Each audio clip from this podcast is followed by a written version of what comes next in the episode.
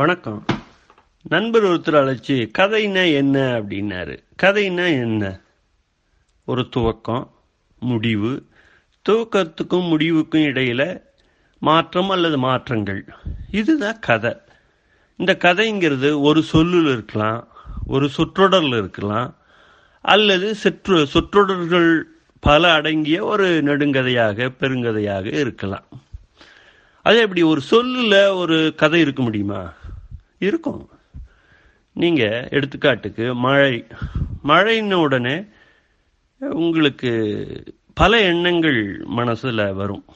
துவக்கம், ஓ மலையா, மலை வந்து வானத்திலிருந்து அப்படியே சொரியும், தோறும், பொழியும், பெய்யும், இப்படியெல்லாம் துவக்கம் அமையும்.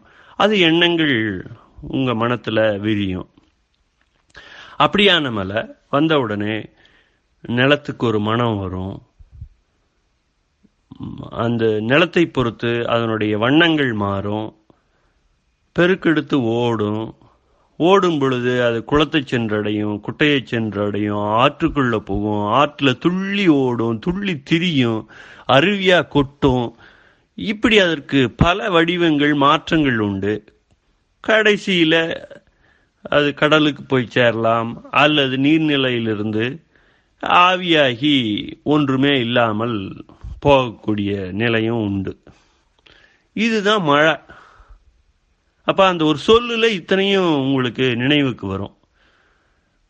மனுஷன், மனிதன் அப்படின்னாலும் அப்படிதான். பிறக்கிறான், பிறந்தவன் சும்மா இருக்கானா? ஆயிரத்தெட்டு பண்ணுறான், கடைசியில் செத்து போகிறான். இப்படித்தான் துவக்கம், மாற்றங்கள், முடிவுங்கிறதுக்குள்ள ஒரு கதை நம்மளுக்கு கிடைக்குது. அதுக்காக மரத்தில் தொங்கிக் கொண்டிருந்தான், இந்த சொற்றொடர் கதையாகிட முடியுமா? மரத்தில் தொங்கிட்டு இருந்தான், என்ன ஆச்சு? ஒரு முடிவு இல்லையே. சரி, தொங்கினதுல என்ன ஆச்சு?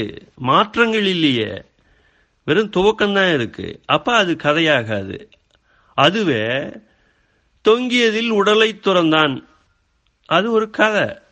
தொங்க வெளிக்கிட்டான், துவக்கம்.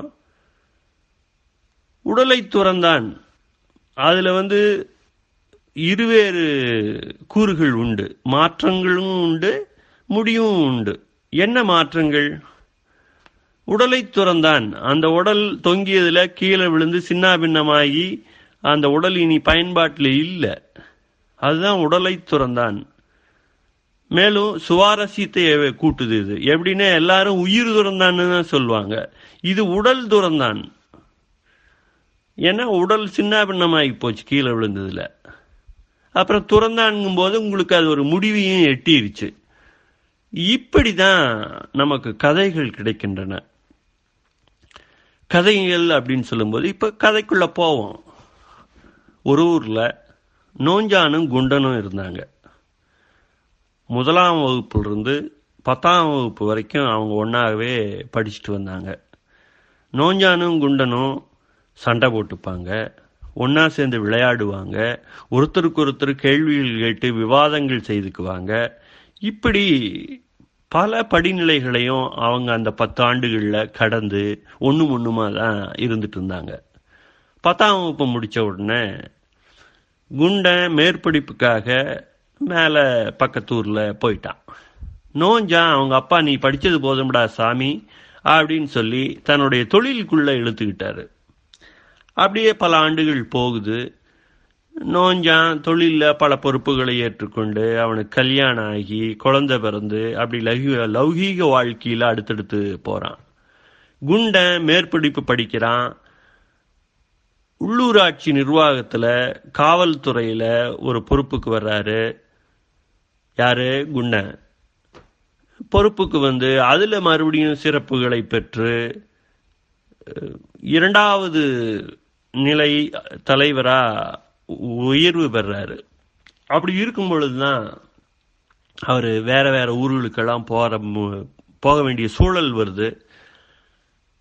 அந்த ஒரு நாள் மழை லேசாக பெய்துட்டுருக்கு, தொடர் வண்டி ட்ரெயின் வந்து நிற்கிது. அதிலிருந்து ஒரு குடும்பம் இறங்கி வருது, அப்பா அம்மா ஒரு பையன் ஏழு எட்டு வயது பையன் அப்படியே வந்துட்டுருக்காங்க. இந்த பக்கம் அந்த தொடர்வண்டி நிலையத்தில் ஒரு உயர்தர சிற்றுண்டி சாலை, அதில் ஒருத்தர் உட்காந்து செர்ரி பழம், ரொட்டி இதிலெல்லாம் சாப்பிட்டுட்ருக்காரு. சாப்பிட்டுட்டு இருக்கும்போது அந்த செர்ரி பழம் சாப்பிட்டதில் உதடு கொஞ்சம் சிவப்பாக மினு மினுன்னு இருக்குது. அதை பார்த்துட்டு இந்த நடந்து வந்த குடும்பத்திலேருந்து அந்த பையன் சிரிக்கிறான். அந்த உதட்டை பார்த்து ஏ இது என்ன இப்படி சிவப்பாக இருக்குது அப்படின்னு ஒரு குறிஞ்சிருப்பு சிரிச்சுட்டு அவரை பார்த்துட்டே போகிறான். இவர் சாப்பிட்டுட்டு இருந்தவர் பார்க்குறாரு, என்ன இந்த பையன் நம்மளை சிரிக்கிறானே அப்படின்ட்டு. அவனுக்கு எதுவும் எப்படி கேட்குறது, நீயும் சாப்பிட்றியா அப்படின்னு ஒரு தயக்கத்தில் அப்படியே பார்க்குறாரு. பின்னாடி அவங்க அப்பா அம்மா வர்றாங்க, அவங்களையும் ஒரு துளி பார்க்குறாரு. பார்த்துட்டு தன்னுடைய சக அலுவலர்கள் இருக்காங்க, பெரிய உயர் அதிகாரி உள்ளூரில், எது விதமான கூச்ச நாச்சம் இல்லாமல் எழுந்து போய் அந்த பையனோட அப்பாவை கட்டி பிடிச்சிக்கிறாரு. டே நோஞ்சா எப்படிடா இருக்க அப்படின்னு சீனை போடுறாரு. அந்த குண் இது நோஞ்சானுக்கு குண்டனை அடையாளம் தெரியல, பார்க்குறாரு. பார்த்துட்டு டே குண்டா அப்படின்னு அவரும் ஆற தழுவி கட்டி பிடிச்சிக்கிறாரு. ரெண்டு பேரும் கட்டி பிடிச்சிட்டு பறக்கிறாங்க வானத்தில் மனதளவில். அப்புறம் நீ எப்படி இருக்க, நான் எப்படி இருக்க, இது என் பையன்தான் அப்படின்னெல்லாம் சொல்லிட்டு அறிமுகப்படுத்திட்டு ஒரு வாஞ்சியாக அந்த தருணம் கழியுது. அப்புறம் ஒரு கட்டத்தில் சரி நீ என்ன பண்ணுற, நான் இது மாதிரி எங்கள் அப்பா கொடுத்த தொழிலை செய்துட்டு ஒரு கிராமத்தில் ரொம்ப சந்தோஷமாக போயிட்டுருக்க வாழ்க்கை, இது என் பையன்தான், ரொம்ப குறும்பு பண்ணுறான் அப்படி இப்படின்னுலாம் சொல்லுவான் நோஞ்சான். சொல்லிட்டு சரி நீ என்ன பண்ணுற அப்படின்னு, நானா அப்படின்னு சொல்லிட்டு பார்க்கும்போதே கொஞ்சம் உடுப்பெல்லாம் மிடுக்க இருக்கும். நான் இந்த மாதிரி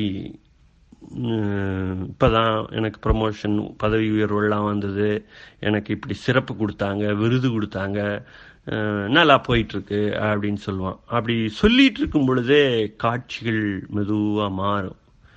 அந்த பையன் ஒரு படி பின்னாடி போவான், அந்த மனைவி தன்னுடைய உடுப்பெல்லாம் சரி பண்ணிட்டு ஒரு பணிவா அப்படி நிற்கும்.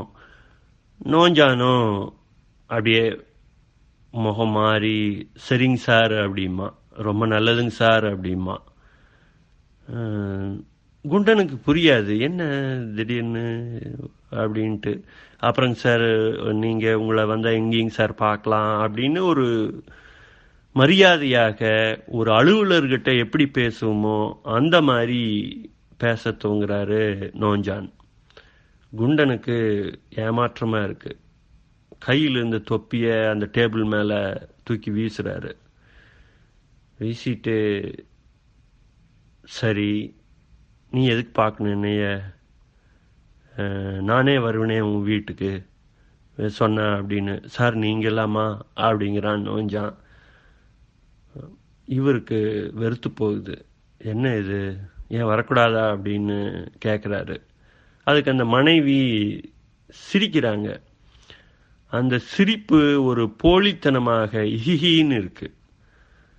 பொதுவாக சிரிக்கிறதுனா கலகலன்னு மனசை விட்டு சிரிப்பாங்க, ஆனால் அது ஒரு மென்மையாக ஒரு ஒரு ஃபார்மல் அப்படின்னு சொல்கிறோம் இல்லைங்களா, பொய்யாக வேணும் பாசாங்காக ஒரு சிரிப்பு. இவர் சரி அப்படின்னு சொல்லிட்டு வெடுக்குன்னு விடை பெற்று கொண்டு குண்டன் அலுவலர் திரும்பி போகிறாரு. நோஞ்சான அவங்கள சார் வர்றேங்க சார் அப்படின்னு கும்பிடு போட்டு கிளம்பி போகிறாங்க. ஒரு மனிதனும் இன்னொரு மனிதனும் மனிதனை மனிதனாக பார்த்தால் இந்த பிரச்சனைகள் வருமா? சைனிங் ஆஃப் பழமை பேசி.